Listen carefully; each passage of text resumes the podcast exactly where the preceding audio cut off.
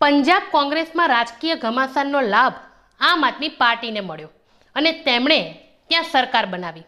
અને આ સરકાર બનાવવા માટે તેમણે વગર વિચારે વાયદા અને વચનોની વણઝાર કરી.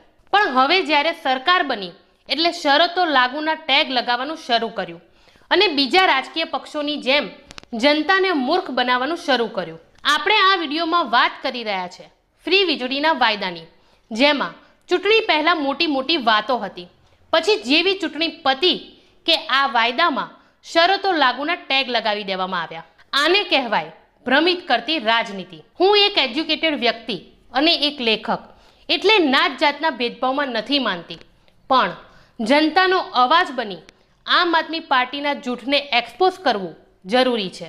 કારણ કે બીજા રાજકીય પક્ષોની જેમ આ લોકો પણ જનતાને મૂર્ખ સમજે છે અને મૂર્ખ બનાવે છે. પંજાબના સીએમ ભગવત માને જાહેર કર્યું કે એક જુલાઈથી દર મહિને ત્રણસો યુનિટ વીજળી ફ્રી મળશે.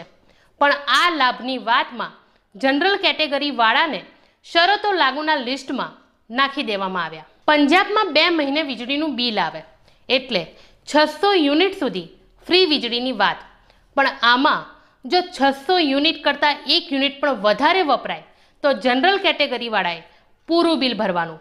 એટલે છસો એક યુનિટનું સંપૂર્ણ બિલ ભરવાનું. જ્યારે વાયદા અને લાભ મુજબ એક યુનિટનું જ વીજળીનું બિલ ભરવાની વાત આવે. વીજળી એ રોજિંદા જીવનની જરૂરિયાતની વસ્તુ છે. તો પછી આમાં નાત જાતના ભેદભાવ કેમ? જનરલ કેટેગરીવાળા માટે શરતો લાગુનો ટેગ કેમ? શું જનરલ કેટેગરીવાળાઓએ પંજાબમાં વોટ નહીં આપ્યા હોય? શું જનરલ કેટેગરીવાળાઓમાં ગરીબ અને મધ્યમ વર્ગના લોકો નહીં હોય? શું જનરલ કેટેગરીવાળા લોકો માણસ નથી? કેમ તેમને શરતો લાગુ વગરની ફ્રી વીજળીનો લાભ ન મળી શકે? હવે બીજી સમજવા જેવી વાત એ છે કે દેશમાં દરેક રાજ્ય પર સારી એવી મોટી રકમનું દેવું છે, જેમાંથી પંજાબ પણ બાકાત નથી.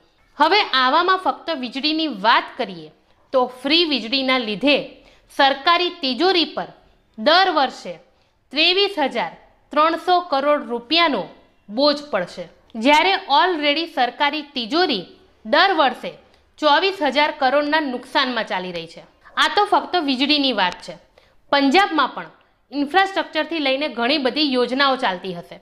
ઘણી બધી સમસ્યાઓ હશે. એવામાં આમ આદમી પાર્ટી રાજ્યમાં સરકાર કેવી રીતે ચલાવશે? ઇકોનોમિક દ્રષ્ટિએ જોવા જઈએ તો પાંચ વર્ષમાં પંજાબ બરબાદ થઈ જશે. આમ આદમી પાર્ટીના નેતાઓ દરેક રાજ્યમાં આ જ પ્રકારની સુવિધાઓના વાયદા વચનો કરે છે. પણ શું સરકાર બન્યા પછી તે વાયદા વચનો પૂરા થશે? કારણ કે લોજિકલી અને ઇકોનોમિકલી આ પોસિબલ જ નથી.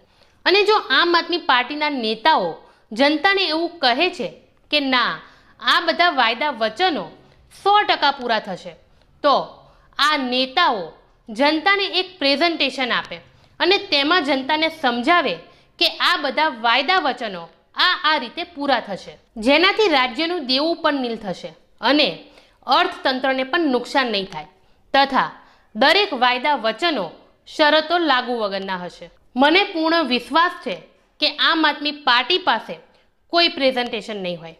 કારણ કે આ બધી વાતો જનતાને મૂર્ખ બનાવવા સારી લાગે છે.